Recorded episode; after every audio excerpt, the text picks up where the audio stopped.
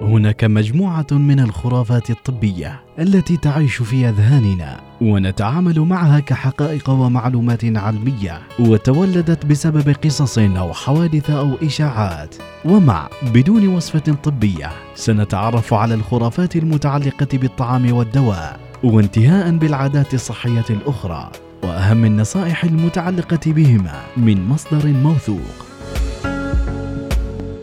لا تاكل سمك وتشرب لبن لأنه راح يسبب لك مرض البرص والبهاق كم مرة قالوا لك هذه الجملة؟ وهل صحيح أكل السمك وشرب اللبن يسبب البهاق والبرص؟ خل نعرف التفاصيل بدون وصفة طبية مع سميرة الفطيسية خلوني أخبركم قصة روي من أخبار العرب أن الفيلسوف والطبيب الكندي رأى الجاحظ يأكل السمك ويشرب اللبن فقال له لا تأكل السمك وتشرب اللبن.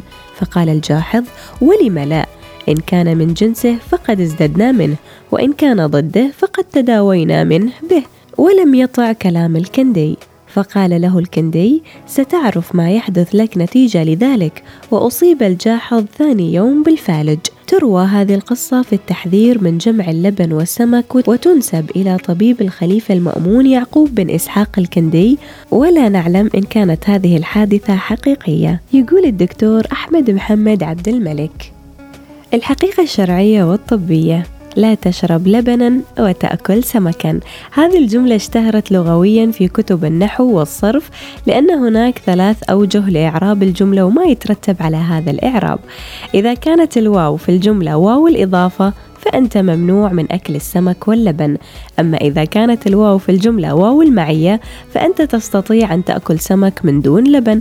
أما إذا كانت الواو في الجملة واو الاستئناف فأنت تستطيع أن تشرب لبن من دون أن تأكل سمك. النهي عن الجمع بين السمك واللبن ليس طب نبوي لأنه لا يوجد حديث نبوي شريف عن رسولنا الكريم ينهي عن الجمع بين السمك واللبن. وربما التبس على بعض الناس الموضوع وظنوه من الطب النبوي والحقيقة أن الرسول صلى الله عليه وسلم لم يأكل السمك إلا مرات معدودة وذلك لبعد المدينة المنورة عن البحر. طبيا جمع السمك واللبن لا يسبب حساسية أو برص أو أي مرض على الإطلاق. البرص والبهاق أمراض جلدية مناعية لا دخل للطعام بها والجمع بين طعامين أو أكثر أصلا لا يتسبب بأمراض أو أي أنواع من الحساسيات. إذا بإمكانك أن تأكل السمك وتشرب اللبن كما تشاء. وتعرف أن الأسماك وخاصة الأسماك الدهنية أفضل وأكمل مصادر الأوميغا في الطبيعة. ومن بين هذه الأسماك اللي هي التونة السلمون السردين والصبور لذلك ينصح بتناول السمك مرتين في الأسبوع على الأقل.